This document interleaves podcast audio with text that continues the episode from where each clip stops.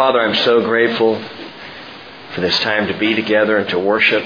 There is something, Father, wonderful about worshiping together. And as a body gathered here, a fellowship of believers, to hear one another's voices lifted in song, to join as, as one, just unified by your Spirit in this place of worship. Father, I, I, I dare say I think it's the most unified place.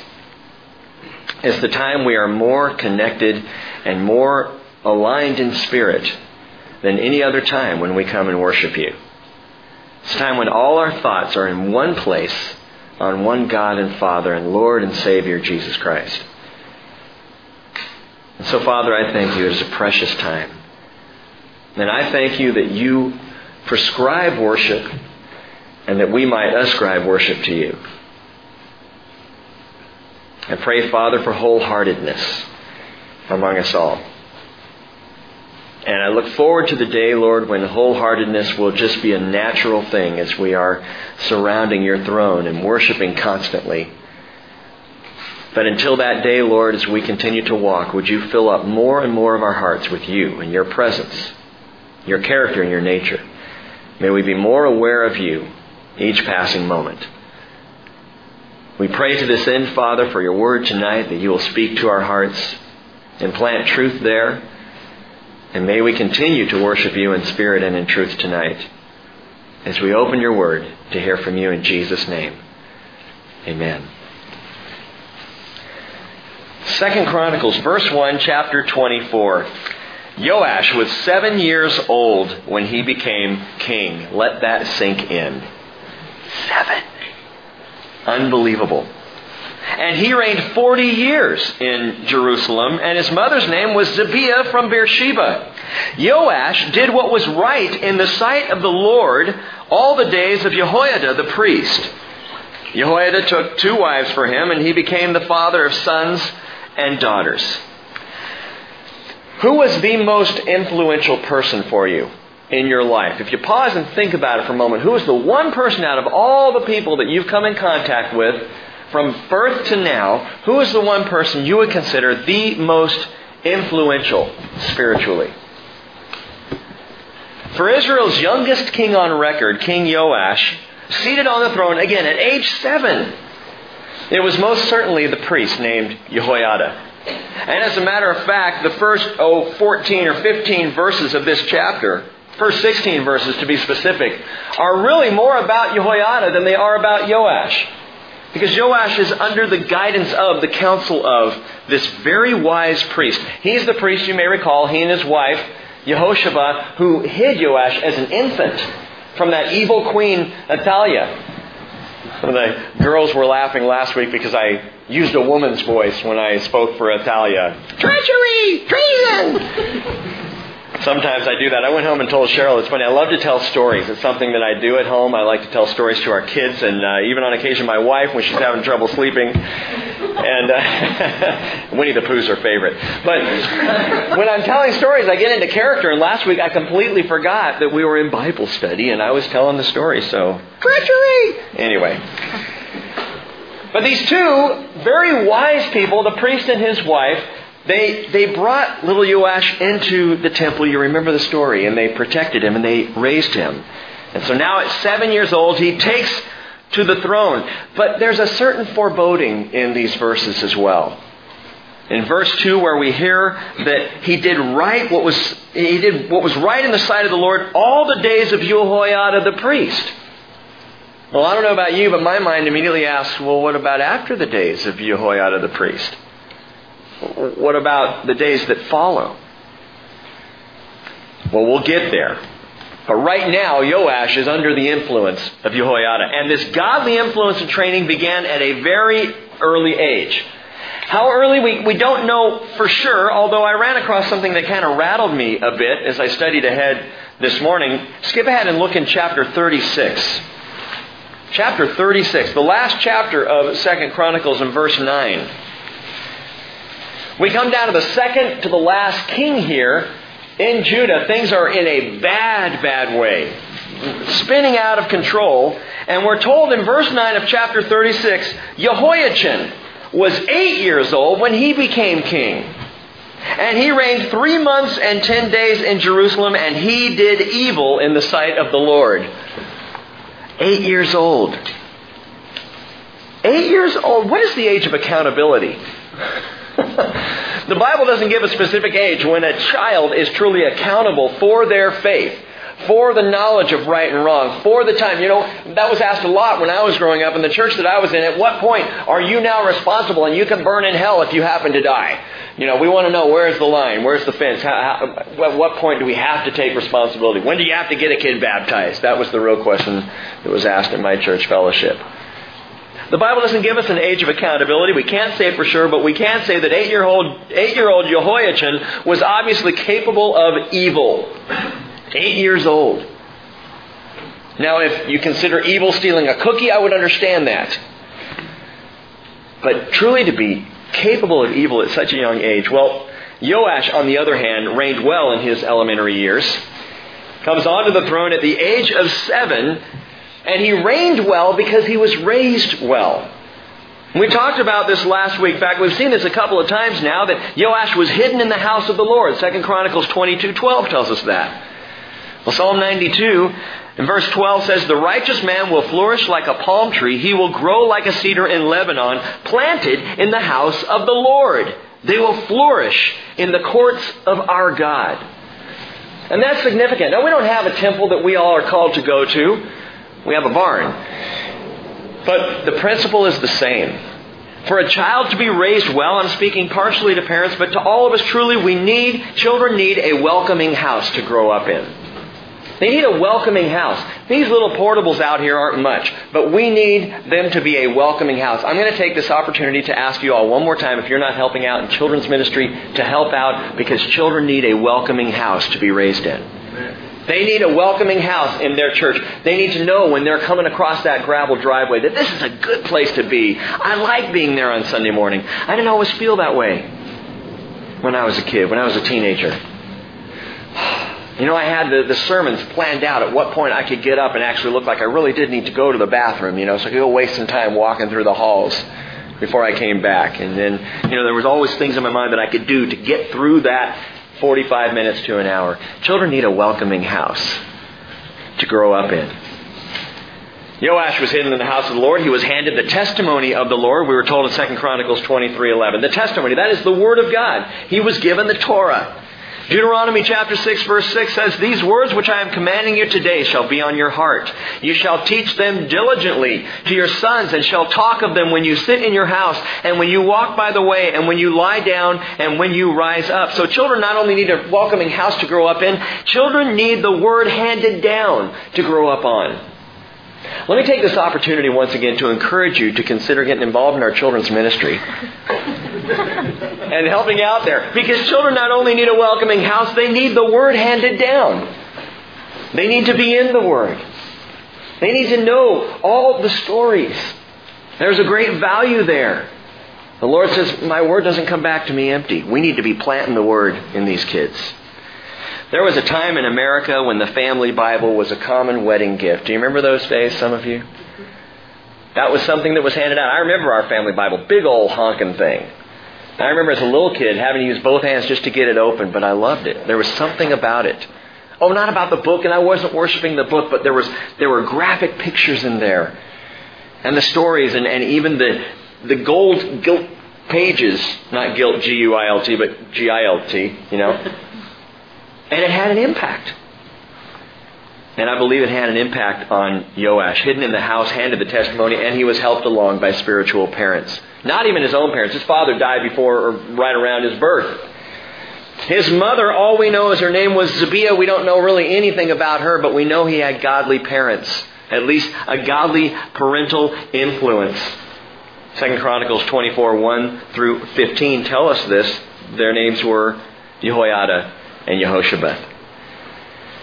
Proverbs 22 verse 6 says, Train up a, a, child in the way he should go. Even when he is old, he will not depart from it. Children need a wise helper to grow up with, along with the word handed down in a welcoming house.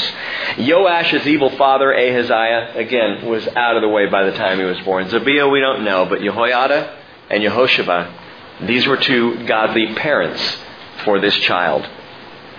But something didn't stick with Joash. For some reason, I mean, you could say he ran on Jehoiada's faith. We do that as children. We run on our parents' faith. And if you had faithful, God fearing parents as you grew up, you, you ran on their faith. You believed because that's what they believed. It's like children in the elementary school arguing over the presidency, you know, arguing over political parties. They're not Democrats or Republicans in an elementary school, their parents are. And whatever their parents are, that's what the kids tend to be. They run on their parents' beliefs. But there has to be a time in all of our lives that we own our own faith. I don't believe that because dad said so or mom said so, but because I believe. I know it to be true. My heart has taken hold. Joash, he ran on Jehoiada's faith but apparently never really developed his own. So as long as Jehoiada was alive, Joash did right in the sight of the Lord. Verse 4 tells us it came about after this that Joash decided to restore the house of the Lord. Now, why would he do that? Well, he was raised there. he had a love for the temple. He had seen it in disrepair. He gathered the priests and Levites and said to them, Go out to the cities of Judah and collect money from all Israel to repair the house of your God annually. And you shall do the matter quickly but the Levites did not act quickly. So the king summoned Jehoiada, the chief priest, and said to him, now remember there's the Levites, and then there's the priesthood, which is the line of Aaron, of the tribe of Levi, but a separate group. And so he calls in now the big guns, the high priest. And he said to him, Why have you not required the Levites to bring in from Judah and from Jerusalem the levy fixed by Moses, the servant of the Lord, on the congregation of Israel for the tent of the testimony? And then it gives us in verse the reason verse seven the reason why the temple had to be repaired. For the sons of the wicked Athaliah have broken into the house of God and even used the holy things of the house of the Lord for the Baals. So the house was in disrepair and it was in bad shape. And Joash wants to see it repaired, and so he calls on the levy. What levy? Exodus chapter 30, verse 12. This is what everyone who is numbered shall give half a shekel, according to the shekel of the sanctuary, half a shekel as a contribution to the Lord. It was a levy, and the reason it was given to the Lord was upkeep. The Lord told Moses in the wilderness, make sure everybody gives that half shekel annually. It wasn't much money, but if you have, oh, three million, Israelites, everybody giving half a shekel, that's quite a sum of money, and you can use that to maintain and to restore and to repair the tabernacle if you need to. Well, now here's the temple, and it's in bad shape. And the desire to repair the temple in Joash's heart, we know it flowed out of his early childhood and Jehoiada's great influence, but why did the Levites move so slowly in collecting this levy? Why, even after Joash says go do it, do they not go and do it? Well, 2 Kings 12 tells the other part of the story. So I just referenced that. You can go back and check this, but it tells us they did collect the temple levy, the temple tax. They were collecting it every year. They were just keeping it. They had gotten used to it. It was now part of their salary. They pocketed it. Instead of feeding the sheep, the Levites were fleecing the sheep on the side. And the problem wasn't that they were taking pay. That's okay. The Lord, the Lord says, let the worker be worthy of his wages. Don't muzzle the ox while he's treading out the grain. He says, especially those of you who are teachers, you're, you're worthy of, of a double honor. He says that to the, to the shepherds who teach. But the problem was not that they were taking the pay. The problem was that this money was designated for temple repair to the Lord. This money was not to be their money. But again, they were used to living on it.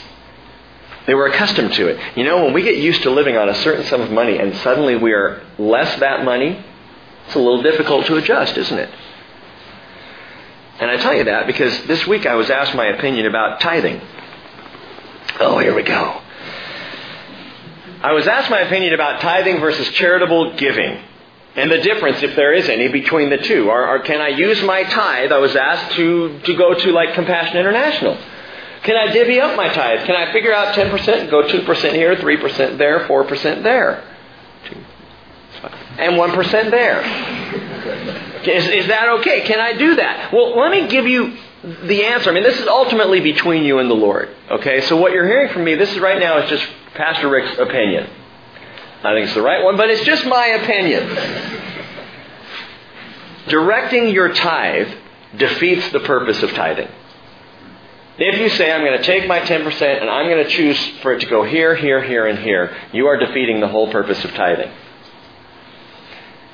What's the purpose of tithing if not charity? Faith. Tithing is about faith.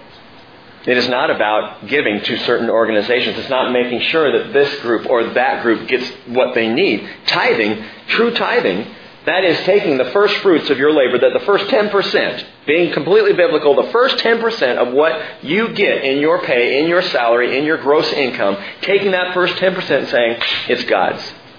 Faith. It's not mine. It's the Lord's. Belongs to Him. He's allowing me to keep 90%. Actually, the Lord's allowing you to keep however much you want to keep. Because He's not, we're not under law. Praise God. But the principle is there, gang. I don't tithe because the Lord needs it. I don't tithe because the church needs it. I tithe because my faith needs it. And I'm just telling you, it's made a tremendous difference in the way I view finances, in the way I view the Lord. To say that is His, it is not mine. Charity, charitable giving meets the needs of others. Tithing meets the need of faith. Matthew 26, 11, Jesus said, and it just came to me this afternoon, He said, You always have the poor with you, but you do not always have me. Well, what's that verse have to do with tithing? Well, it's interesting. I mention it because of the heart that preceded it. Jesus was just expensively anointed by Mary. We learn about this in John chapter 12, verses 1 through 8. Mary comes up, breaks the bottle of pure nard, this incredibly expensive perfume, and pours it on Jesus. And Judas, whose heart is not right, goes, What a waste! Why was, was this not sold, at least, and given to the poor? Charitable giving.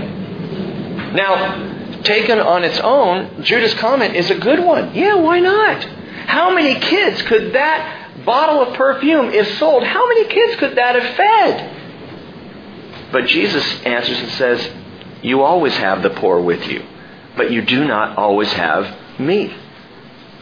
The problem was in the heart of Judas. It wasn't about charitable giving for Judas, it was about lining his pockets because we know John tells us he was pilfering out of the money bag. He was stealing from the Lord. And that's where his heart was. Let me be honest with you, even to the point of sounding judgmental, and I'm warning you ahead of time, here I go. Often, not always, but often, the intention of those who argue against tithing in favor of directing or dividing their tithe in other places is in reality justifying little or no giving at all.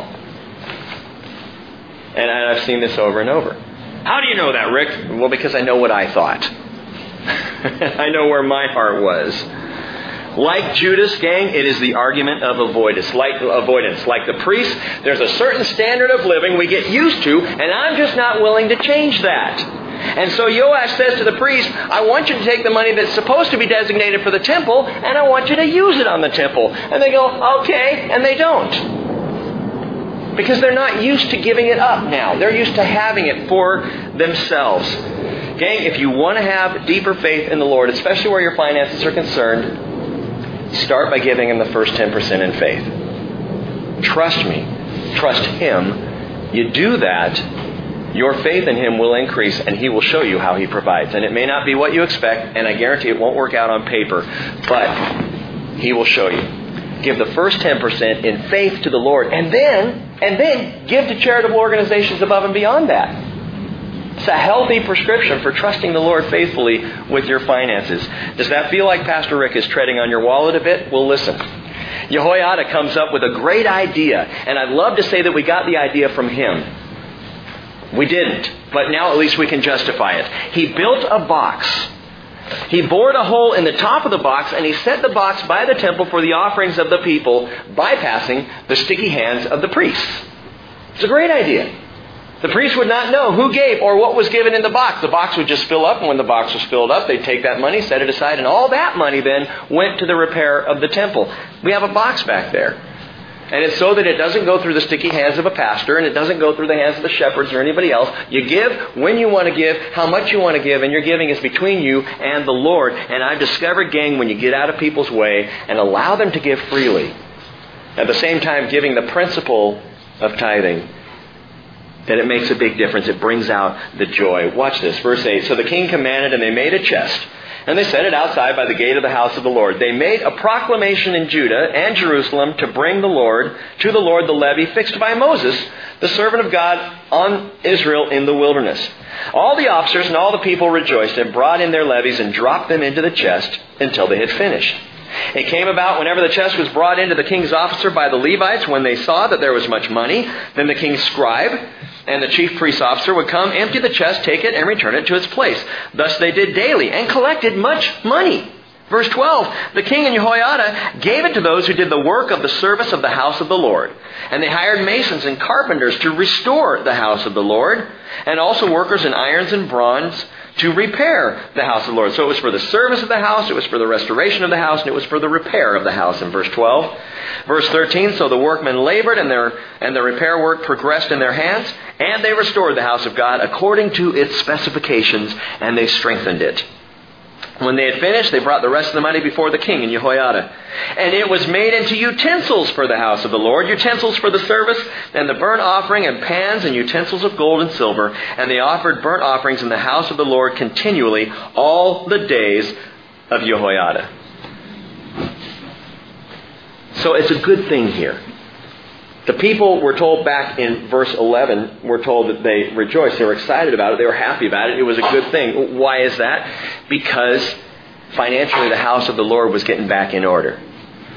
Now the house of the Lord was being cared for. I love the fact that they don't go after the priest to give that money back. They go, okay, whatever, you keep that, but let's find another way. We're just going to, if you're not going to give it freely, openly, honestly, then we're going to let the people give to the house of the Lord. Now, verse 15 going on tells us that when Jehoiada reached a ripe old age, he was 130 years old at his death. They buried him in the city of David among the kings because he had done well in Israel and to God and his house. A couple of things to note here about Jehoiada. Obviously, a really good thing happened in Israel. The money got put back in the place it was supposed to go. This is a, a good sign in the heart of Joash that he wanted the temple to be up and functional and running and cleaned out. But Jehoiada, a couple things to note about him. Number one, he lived well. Jehoiada lived well, 130 years old. Now, what's cool about that to me, people might say, well, biblical age is always old. No, it wasn't. It was up to the flood. And at the flood, God made a pronouncement. Just before that, Genesis 6 3, the Lord said, My spirit shall not strive with man forever because he also is flesh. Nevertheless, his days shall be 120 years. God was fed up with man. Give man 800, 900, nearly 1,000 years to live, and he can come up with a lot of ways to sin in that time. So God says, You have 120 years, and I'm setting the bar right there. And what's interesting is with the flood, and I won't get all into this tonight, but if you go back and listen to the Genesis study, Genesis 6 in, in, that, in that area, we talked about the flood and the fact that at that time, scientists believe, and it's very likely, there was a water canopy that surrounded the earth that protected against the harmful rays of the sun. The rays, by the way, that are so bad that even at night they are affecting you because they are shooting through the earth. They're coming through the blockage of the earth right through at you, and that's why we're aging. And that's why we get old, and that's why our skin does what it does. Our hair does what it does. And none of you are immune to this. But the water canopy at the, at the time of the flood burst. We're told in, in the Word that the, the water came up and the water came down. And without that water canopy, suddenly, people who were living 950, 960, 980 years no longer were living that way anymore. After that, you pretty much see throughout Scripture, it's around 100, 120 years old. is the older people those who even live that long. Well, Jehoiada, interesting, lives 130 years. He gets 10 years longer than the amount of time the Lord said, I will not strive with man. It's going to be 120 years. Why does Jehoiada get to live 130 years? Because he didn't strive with the Lord. He walked with the Lord. I the Lord enjoyed this man. There's something in Scripture about this too, and I don't want to put too much on this, but Psalm 91 verse 1, we sing a song, He who dwells in the shelter of the Most High will abide in the shadow of the Almighty. The shadow of the Almighty, which means you're near enough to the Lord that His shadow is covering you. You're close to the Lord. But the last verse of that psalm, Psalm 91:16 says this, "With a long life, the Lord speaking, I will satisfy him and let him see my salvation." The Bible tends to equate righteousness with long life. Now wait a minute, Rick. I know some very righteous people who didn't live long. I understand that. but also realize life is not a temporal thing, it's an eternal thing with the Lord. And so even that statement, I will satisfy him with long life and he will see my salvation, has more to do with a life that just continues on. A life that doesn't stop. A life that whether we die in the flesh or not, we continue on with the Lord. Jesus only lived 33 years on the face of the earth. But listen to what he was promised. Isaiah 53 verse 10. The Lord was pleased to crush him and putting him to grief. If he would render himself as a guilt offering, he will see his offspring. He will prolong his days, and the good pleasure of the Lord will prosper in his hand. So think about that. You want to live long? You want to live well like Jehoiada? The best prescription I can give you is not to raise your HDL and lower your LDL. The best prescription for a long or at least a well lived life is righteousness. Walk with the Lord. Jehoiada did. He also was well loved. We notice here that it says they buried him in the city of David among the kings. Among the kings because he had done well in Israel and to God and to his house. Gang, Jehoiada was the only priest we know of. May have been others, but he's the only one specifically that's mentioned who's honored with burial among the kings. A truly royal burial. Ironically, Joash will not. He will not be buried among the kings. Why is that? Well, the scriptures give us two stories that encompass the reign of Joash. One good one, this first, under the influence of Jehoiada, the, the restructuring the building, uh, the, the restoring, that is, of the temple. And one bad one, where Joash now comes under the influence of others. So that when Jehoiada died, Joash's faith fell apart. Verse 17. After the death of Jehoiada, the officials of Judah came and bowed down to the king, and the king listened to them. Note what's happening here. They're bowing down, and he's listening. What's going on? Well, they're manipulating him. Oh, King Joash. Oh, we are your servant. Oh, well, do you are a great king. You're a wonderful king. And they get his ear. And he comes under their influence. And verse 18, unbelievable. They abandoned the house of the Lord. The house the little child Joash grew up in the house that Joash took pains to be sure was restored to service, they abandoned. The God of their fathers, the house of the Lord, the God of their fathers, and they served the Asherim and the idols. So wrath came upon Judah and Jerusalem, for this was their guilt. Absolutely unbelievable. This king who was so used to taking advice from Jehoiada now takes advice from men, and I think never really learned to listen to the counsel of the Lord. So one thing this the only way that we can explain what goes on here. In fact, it gets worse. Yet, verse 19, he, that is the Lord, sent prophets to them to bring them back to the Lord. And though they testified against them, they would not listen. By the way, verse 19, if you write anything beside it in your Bibles, write grace.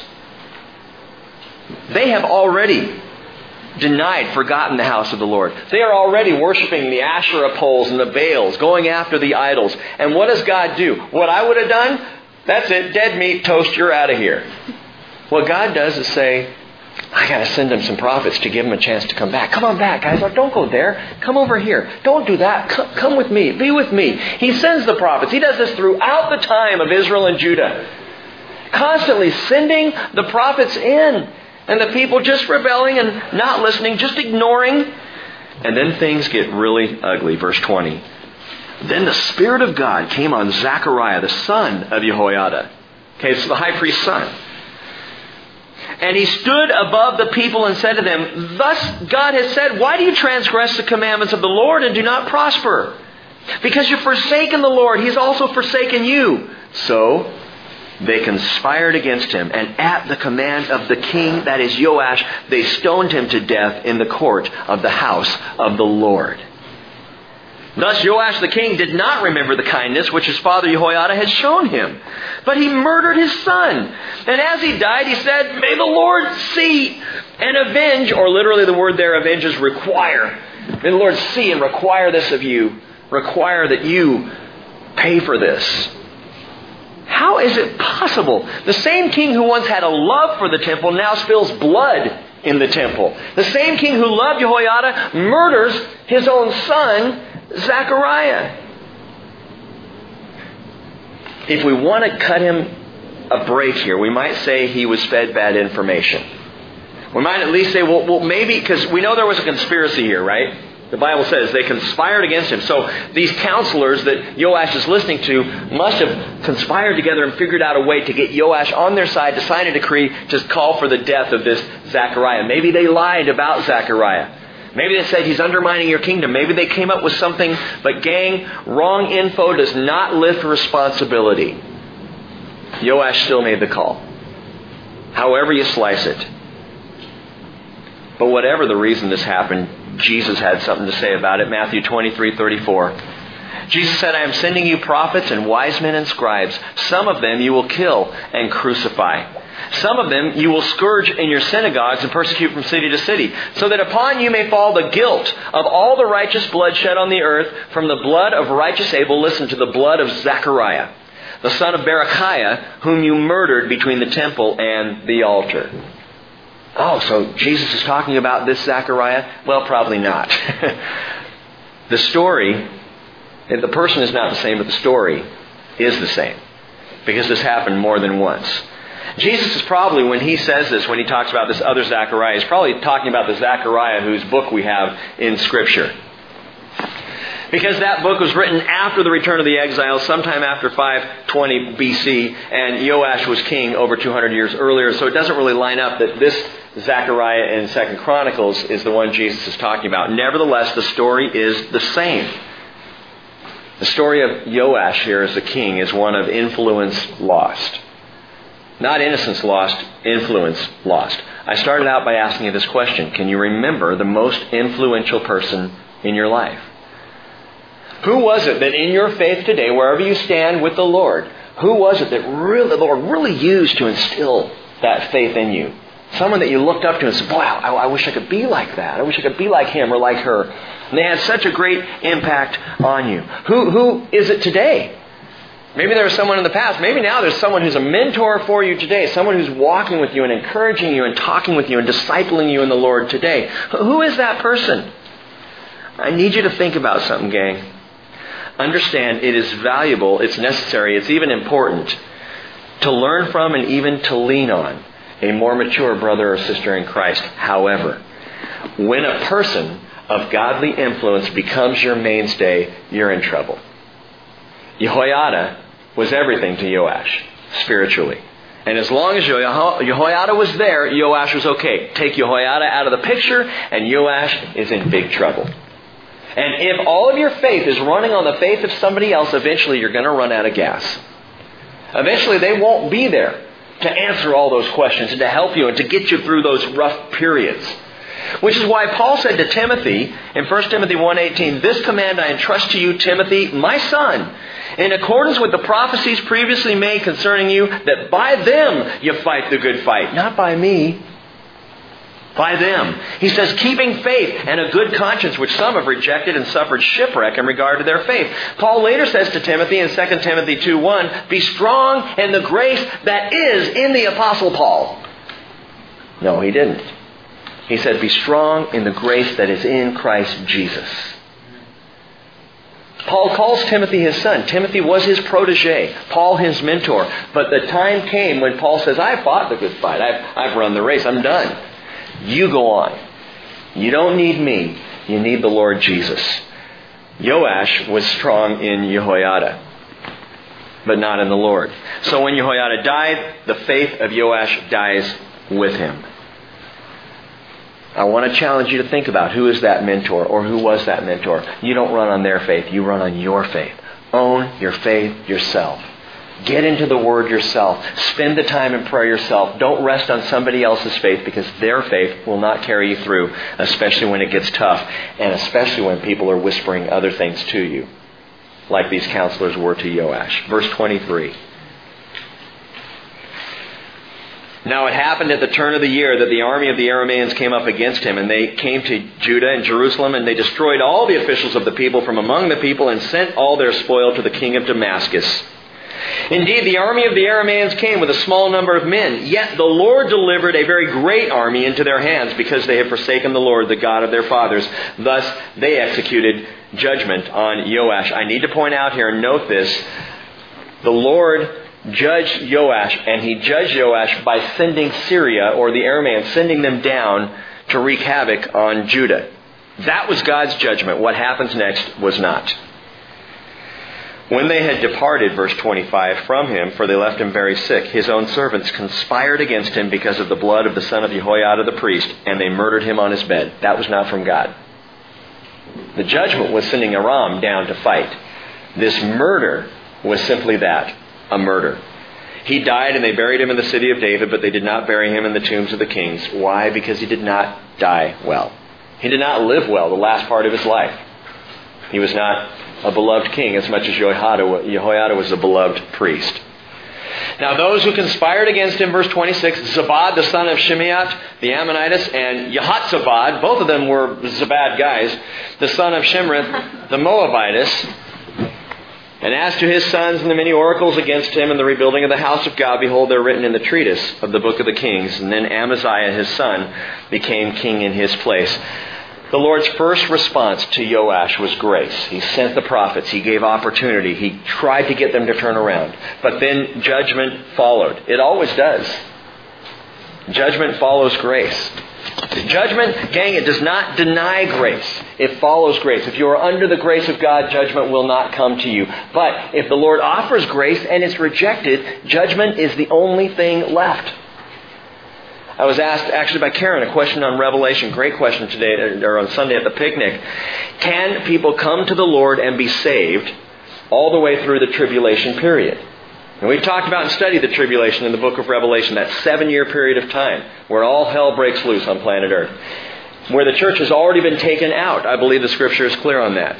And for seven years, it is literally hell on earth. Antichrist rules, bad stuff's going on. But we see throughout that period, we see during that period of time, rather, that people still can be saved. Revelation chapter 7 talks about a great multitude in heaven who came out of the tribulation, people who were martyred for their faith.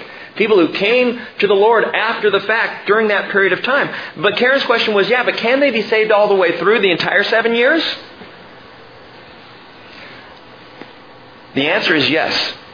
They can be saved during the entire seven year tribulation, but they won't. Yes, they can, but no, they won't. Revelation 9, verse 20 tells us the rest of mankind who are not killed by these plagues did not repent of the works of their hands, so as not to worship demons and the idols of gold and silver and brass and of stone and wood, which can neither see nor hear nor walk. And they did not repent of their murders, nor of their sorceries, nor of their immorality, nor of their thefts. Revelation 16 verse 9 says, Men were scorched with fierce heat. And they blasphemed the name of God who has power over these plagues, and they did not repent so as to give him glory. Do you get what's happening here? The further along that tribulation period gets, the more people recognize that there is a God in the heavens, that he is exacting justice and judgment, and they shake the fist at him. They do not repent because they don't want to repent. I'm not going to do what you say. I don't care who you think you are. I don't believe. I'm not going to follow. It's tragic how hard the heart will get. Revelation 16:11 says they blasphemed the God of heaven because of their pains and their sores and they did not repent of their deeds. So we see opportunity to repent in the first part of the tribulation because God is still a God of grace. But in the last part, though the God of grace is hands wide open to receive anybody, in the last part, they did not repent. There's a tragic end to all rebellion, and Joash dies tragically. Verse 1 of chapter 25. So his son Amaziah comes along. He was 25 years old when he became king, and he reigned 29 years in Jerusalem. And his mother's name was Jehoaddan of Jerusalem. Verse 2 He did right in the sight of the Lord yet not with a whole heart. The character of this king is a little more complex.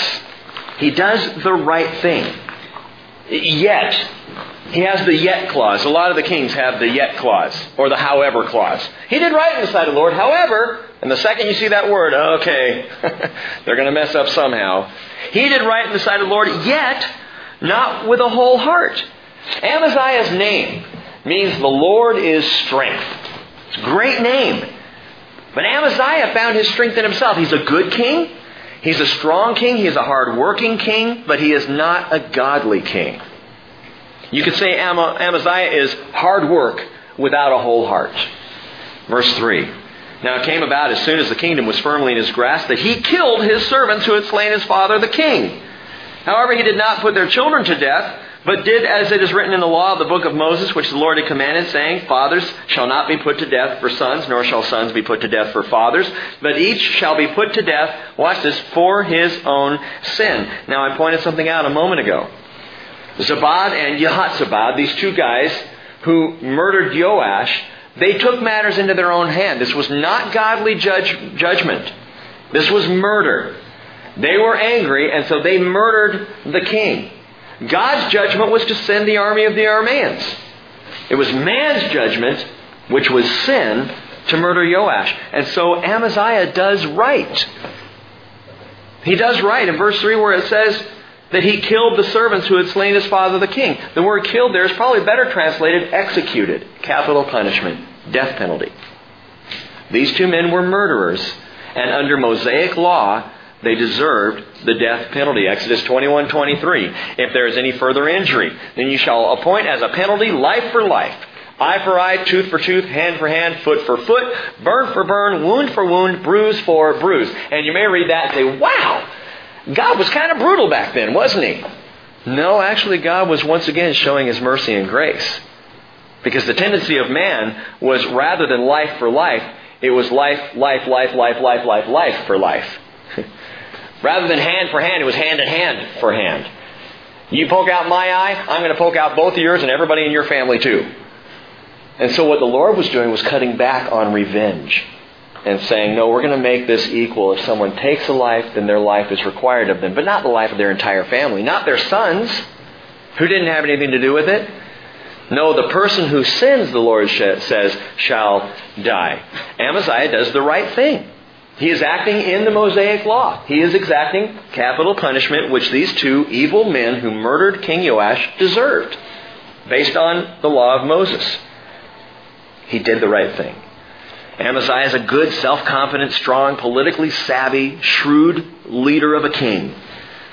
In fact, as leader of the country, he did a lot of right things for Judah, but his heart was not in it. His heart wasn't with the Lord. He was doing the right. Do you know anybody like that? You ever been there yourself? You're doing what was prescribed of you. You're expressing churchianity very well.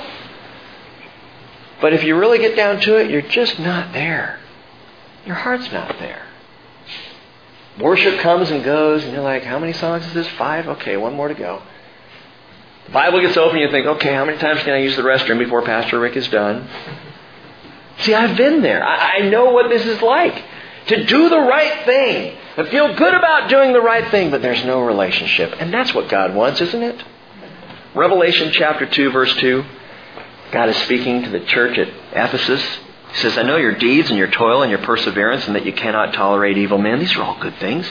You put to the test those who call themselves apostles, and they are not. You found them to be false. You have perseverance. You've endured for my name's sake and have not grown weary. You've done all the right things. But he says in verse 4, I have this against you. You've left your first love. Where's our love relationship? I can imagine the Lord saying to Ephesus, saying to the early church, Do you remember when we first started going out? And the love and the joy that was there? And now you've settled into doing what is expected. But where's the heart? That is the problem with Amaziah. It's all hard work and it's no heart. And it is easy to do. It's easy to do in the church. Man, get busy for the Lord. There's always someone asking you to sign up for children's ministry. and so you sign up because it's the right thing to do. And you get involved because, man, Pastor Rick really pushed. He said it like four times in one teaching that you ought to sign up and help out our kids because it's good for them. Look, I just said it again. And so I did it. But now I'm just getting burned out on ministry. Why do people burn out on ministry? Because it's hard work and it's not a whole heart. If you do ministry out of a whole heart, guess what? You don't get burned out. You might get a little tired sometimes. You might get a little weary. So take a nap, take a day off. But you don't burn out. If this is you, if you are that person, man, I've been doing all the right things for so long, I don't even know how it feels to love Jesus. Please stop. Just stop what you're doing. And the conversations with people. Oftentimes, they're new to the bridge. They'll, they'll just be in the door the first time. They'll say, Boy, I feel like I should sign up to help with something or get involved with something, but I'm just, this is such a nice season just sitting here. I'm like, Good, sit. don't do. That's great. Relax. Get back into that love relationship. The service will come. Yeah, I'll tell you what, you spend time loving Jesus, you can't go very long without serving Him. You'll get drawn into it because you just want to. And that's what we're looking for. That's what Jesus is looking for. The want to, not the have to. It's like Mary. I know the story's familiar. We tell it all the time, but it's so precious.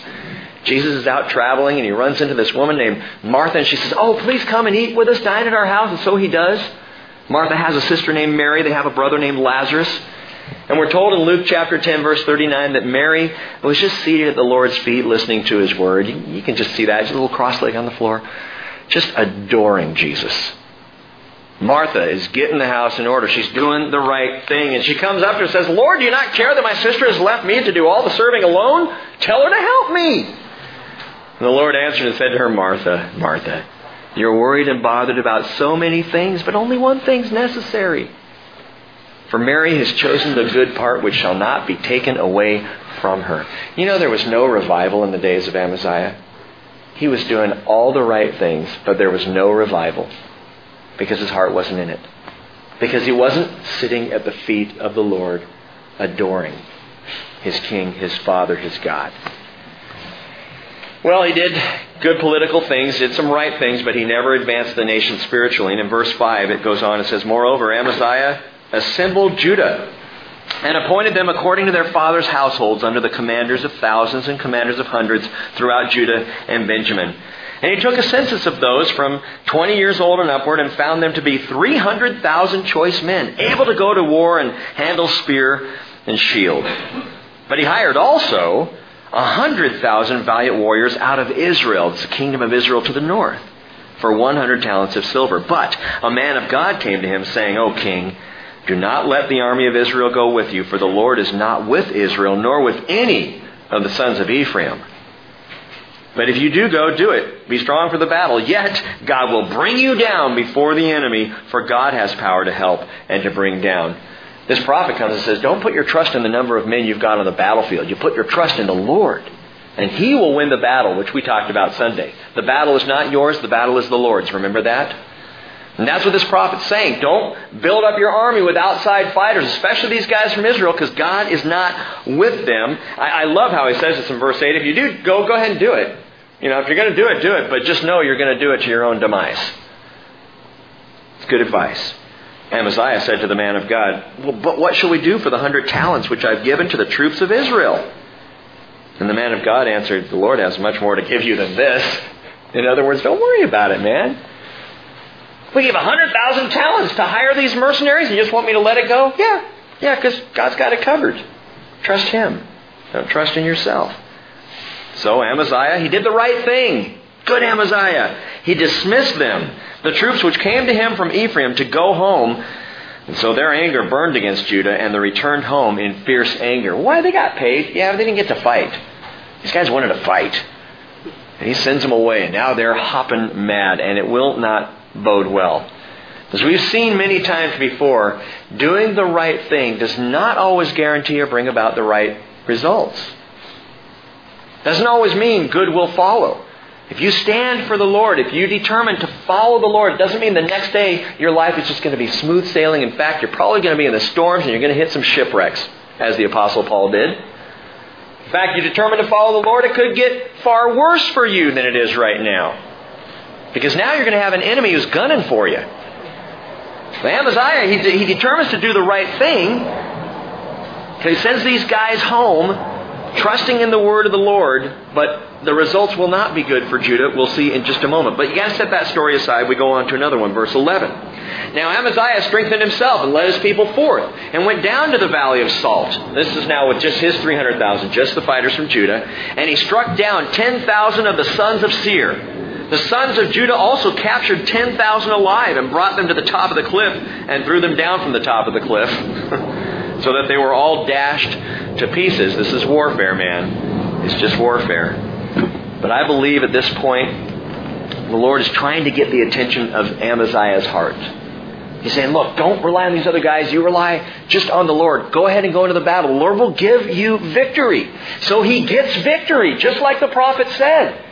And the hope there would simply be that Amaziah would go, huh, trust in the Lord. win the battle. Okay, Lord, I want to give you more of my heart. But he doesn't. He doesn't do it. He misses the message of the Lord. Verse 13.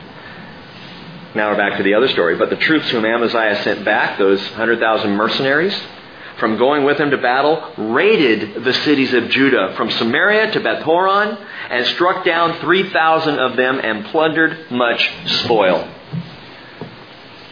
So now Amaziah is going, okay, we got victory on the battlefield, but I did the right thing. And those guys went and they trashed Judah on their way home. And they killed 3,000 of my innocent people, so called. Not fair, not right. Trusting in the word of the Lord apparently doesn't guarantee relief or protection from persecution. And that's absolutely true. It doesn't. 2 Timothy 3:12 Indeed all who desire to live godly in Christ Jesus will be persecuted. Bank on it. It's going to happen. It's going to be hard. In fact, it's often early in faith that Satan tries to derail you with hardship. It's often when someone is young in their belief, they're just starting to believe that, that Jesus is real and God does love them, that Satan undermines and tries to hit them with something hard. They go, well, if, if God loves me, why does this happen? If God loves me, well then... And that's where Amaziah is. Remember, he's a 50-50 guy. He returns from victory and yet, when he sees this, he faces this other problem. I think it really affects him. Verse 14 After Amaziah came from slaughtering the Edomites, he brought the gods of the sons of Seir and set them up as his gods, bowed down before them, and burned incense to them. The anger, this is really ironic. Well, I'm not going to jump ahead. Watch verse 15. The anger of the Lord burned against Amaziah, and he sent him a prophet. He said to him, Watch this, why have you sought the gods of the people who have not delivered their own people from your hand? Do you realize how stupid this is? God delivers you, and you take their gods who are incapable of doing the same for them and begin to worship them. Huh? You've got to be kidding me, Amaziah. I mean, it's just an absolutely stupid thing to do. Faith set aside, it's just dumb. It just doesn't make sense. Why would you worship something you know is incapable of taking care of you? You know is incapable of being where you are? Well, why don't we ask ourselves that question? Why do we pursue courses of action we know have failed before rather than going to the Lord? Why do we keep doing the same dumb thing? Well, I read this self-help book and it didn't really work, but I'm sure this one's going to do it for me. Have you been to the Lord yet? There's a restaurant down in Oak Harbor. I won't say which one it is, but I guarantee it's going to fail.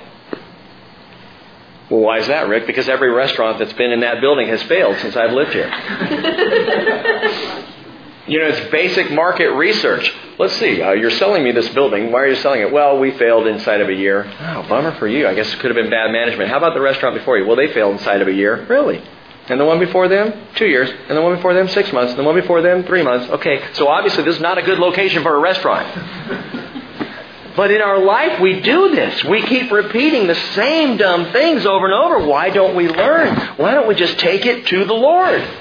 instead of to our idols. Psalm 115 verse 4 says their idols are silver and gold, the work of man's hands.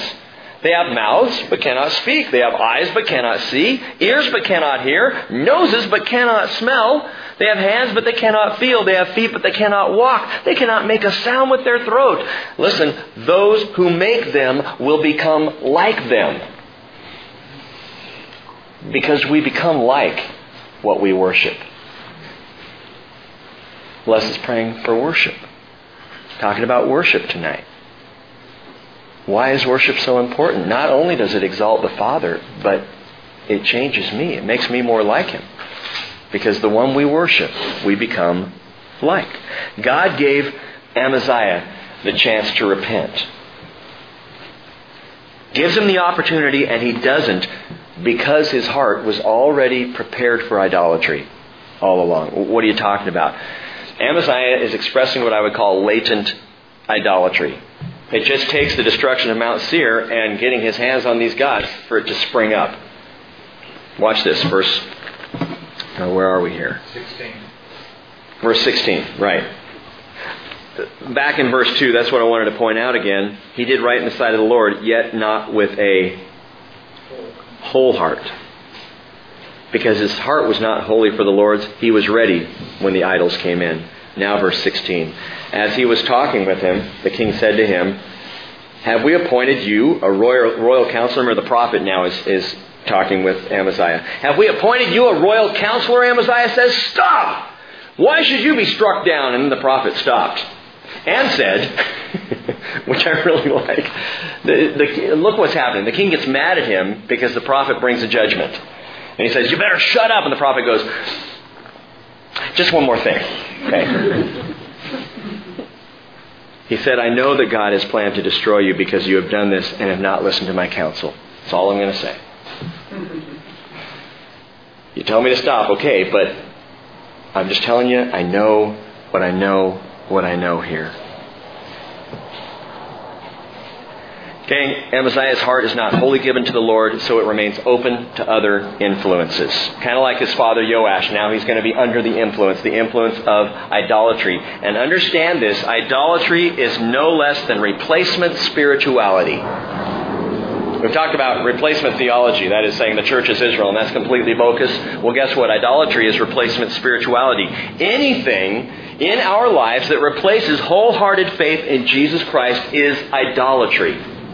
Amassing all kinds of money in my bank account so I know I'm protected if the economy goes worse. idolatry. It's not trusting the Lord. I'm not saying you can't save. But are you saving because that's where the Lord has led you? Are you saving in the Lord? Or is it because you're trying to make sure that you're safe? It's idolatry.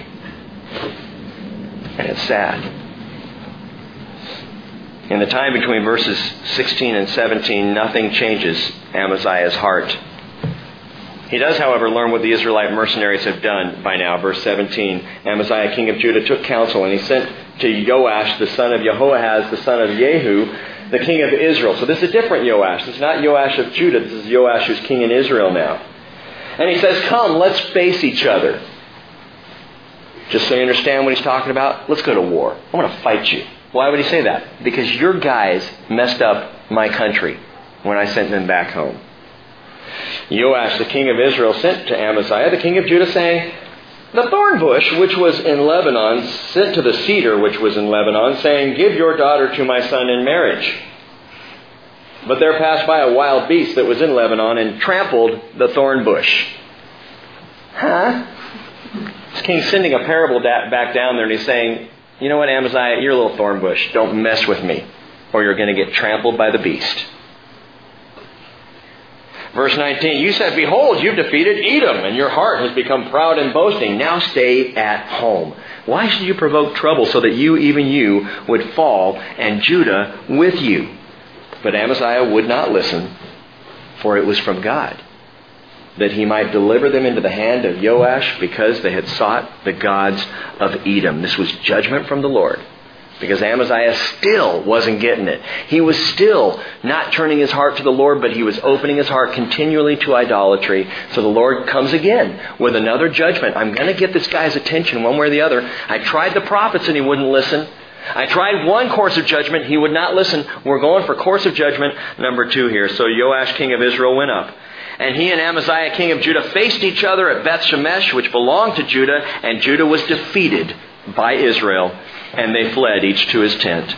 And then Joash, king of Israel, captured Amaziah, king of Judah, the son of Joash, the son of Jehoahaz, at Beth Shemesh, and brought him to Jerusalem and tore down the wall of Jerusalem from the gate of Ephraim to the corner gate 400 cubits. So now the king is captured, and they lose 600 feet of wall around Jerusalem. And to make matters worse, he took all the gold and silver and all the utensils which were found in the house of God, which with Obed Edom, and the treasures of the king's house, and hostages also, and they returned to Samaria. Verse 25 And Amaziah the son of Joash, king of Judah, lived 15 years after the death of Joash the son of Jehoahaz, king of Israel. Now, the rest of the acts of Amaziah, from first to last, behold, are they not written in the book of the kings of Judah and Israel? From that time, that from the time that Amaziah turned away from following the Lord, they conspired against him in Jerusalem, and he fled to Lachish. Now, after he was captured, apparently they had let him go at some point. He's back down in Jerusalem. He finds out there's a conspiracy. He runs away, but they sent after him to Lachish, and they killed him there. And they brought him on horses. I don't know why they had to bring more than one horse unless it was a really brutal killing, but they brought him on horses and buried him with his fathers in the city of Judah. It's a sad story. A couple of sad stories tonight, really. Amaziah was a good king. He was a good man, but his heart was lacking. So he took on the gods of the enemy, and it destroyed him. I want to share one last thing with you tonight, and we'll be done. I read a disturbing article about just this sort of thing this week that is, trusting in the gods who cannot save, believing in the gods who cannot help. I need to preface it with an encouraging idea, however. And some of you may know this, but August 22nd through September 20th marks the annual Muslim observance of Ramadan.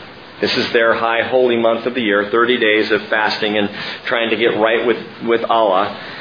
And there's a network of Christians around the world who have determined to pray during this time, not to Allah, but to Jesus Christ for the salvation of Muslims. And it's a great idea. I, I, wholeheartedly support it. It's called the 30 Days Prayer Network. You might want to check it out. In fact, Les, I wanted to mention it to you. www.30-days.net www.30-days.net and it's a prayer network of Christians around the world who are praying for the salvation of Muslims. Amen to that. And by the way, in Iran alone, the Christian population is burgeoning. Christianity in the Muslim held nations is moving at a very, a frighteningly rapid pace to their leaders. they don't like seeing what's going on. So good things are happening. We need to pray for Muslims to come to Jesus. But let me be clear about two things. I do not see Muslims as the enemy. Satan is the enemy.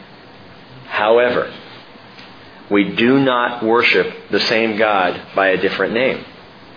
Now, if you've been at the bridge any amount of time, you've heard me talk about this before, but I want to be clear tonight. Allah and Yahweh are not the same God.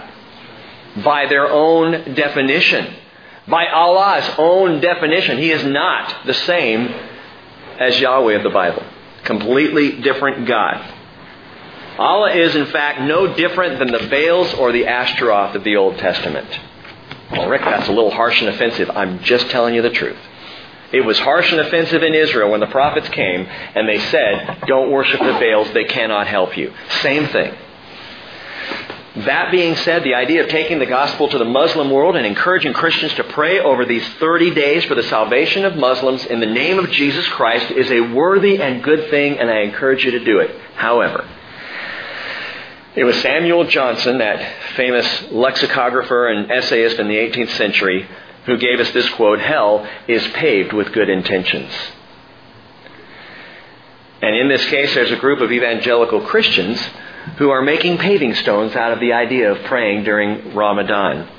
Not for the salvation of Muslims, but praying with who they call their Muslim brothers and sisters. Let me just read this to you. A smaller left wing Christian sect, often referred to as the emerging church, is now also taking a very different approach.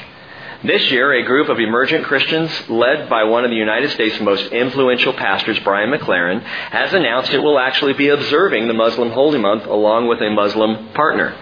Ramadan is the month that Muslims thank Allah, their God, for revealing the Quran to Muhammad, their prophet. On McLaren's personal blog, he recently announced his intentions. We, as Christians, humbly seek to join Muslims in this observance of Ramadan as a God honoring expression of peace, fellowship, and neighborliness. That sounds so nice. It sounds so unifying. But does such an interreligious observance go beyond mere neighborliness and cross the lines into uh, religious compromise and syncretism? And I would say yes, it does. McLaren himself wrote, and, and, just so you understand, he's not one of these who, with the 30 day prayer network, is saying, hey, let's, let's join and let's pray for Muslims to find Jesus. Let's pray for their salvation. That's not his purpose. His own words on his uh, blog, he wrote, Our main purpose for participating will be our own spiritual growth, health, learning, and maturity. That's why we want to do this. We want to pray with our Muslim brothers and sisters during Ramadan. We also hope that our experience will inspire others to pray and work for peace and the common good together with the people of other faith traditions. As Christians, we want to come close to our Muslim neighbors and to share this important part of life with them. Now, this, this just burned me up, so back up in the front row. It's made me really mad. Just as Jesus, a devout Jew, overcame religious prejudice and learned from a Syrophoenician woman and was inspired by her faith 2,000 years ago. What? Jesus overcame personal prejudice?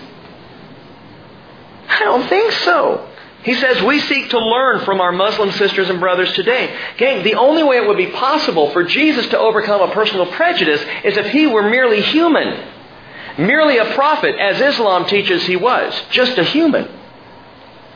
But if he is Emmanuel, God with us, as the Word of God tells us he is, then he does not have to overcome personal prejudice. Well, that just burned me right up. There is a word for this, gang. Are we now to appropriate Muslim theology and observances to enhance our own? If we are to do that, the word is idolatry. That's idolatry. It's having up my heart. I have a whole heart for Jesus, or I have a heart that's three fourths for Jesus and one fourth for Allah. It's idolatry.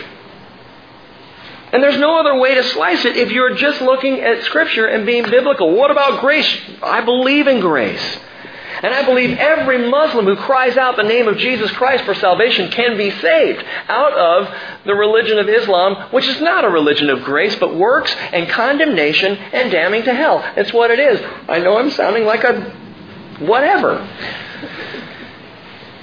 How do Christian people get so far off from the truth? And we have seen it in two stories tonight half heartedness. Half heartedness leaves the heart open to other influences. We want to pray for wholehearted faith. I believe in Jesus with every inch of my heart, with every ounce of my being. He is my Lord, He is my Savior, and my life belongs to Him and Him alone and no other. John said in 1 John 5:20, "We know that the Son of God has come and has given us understanding, so we may know him who is true. And we are in him who is true, in his Son Jesus Christ. This is true God and eternal life." And then John finishes his message saying, "Little children, guard yourselves from idols." How do we guard ourselves from idols? Easy. Give Christ your whole heart. Give him your whole heart. Place all of your faith in Jesus Christ alone. And then, as Paul says, we will be destroying speculations and every lofty thing raised up against the knowledge of God, and we will take every thought captive to obedience to Christ. And then idolatry will not be an issue because we will be a wholehearted people. May we be under the influence of Jesus. And may we be wholehearted for Him. And Lord, that is our prayer tonight. Father, I pray, I oh, just I ache for this message to get out. I ache, Father, for for Christians in general, for evangelical believers in Jesus who are who are they're watering down their faith. And in the name of some kind of mass unity, compromising right and left. Father, I pray that people will see truth not a gentle compromise. I pray, Father, for Muslims in this world to come to faith in Jesus Christ because He is true God and eternal life. Because they recognize that He is God in the flesh. They understand this. They come to that faith. Not because we start to carve out bits and pieces of our faith to be more like them. I pray in this fellowship that we will become more and more wholehearted, not judgmental, Father, and not just about doing the right things, but God, we will be so relational and in love with you, Jesus, that along with the truth shining out from this place, there will be such a love that people cannot help but see Jesus here. I ask that you start that work in our hearts right here tonight. And we thank you for your word. May we not be like Joash under the influence of man, but only under the influence of Christ. And may we not be like Amaziah, Lord, half hearted. But may we be wholehearted for Jesus. In your name, Lord Jesus, we pray tonight. Amen.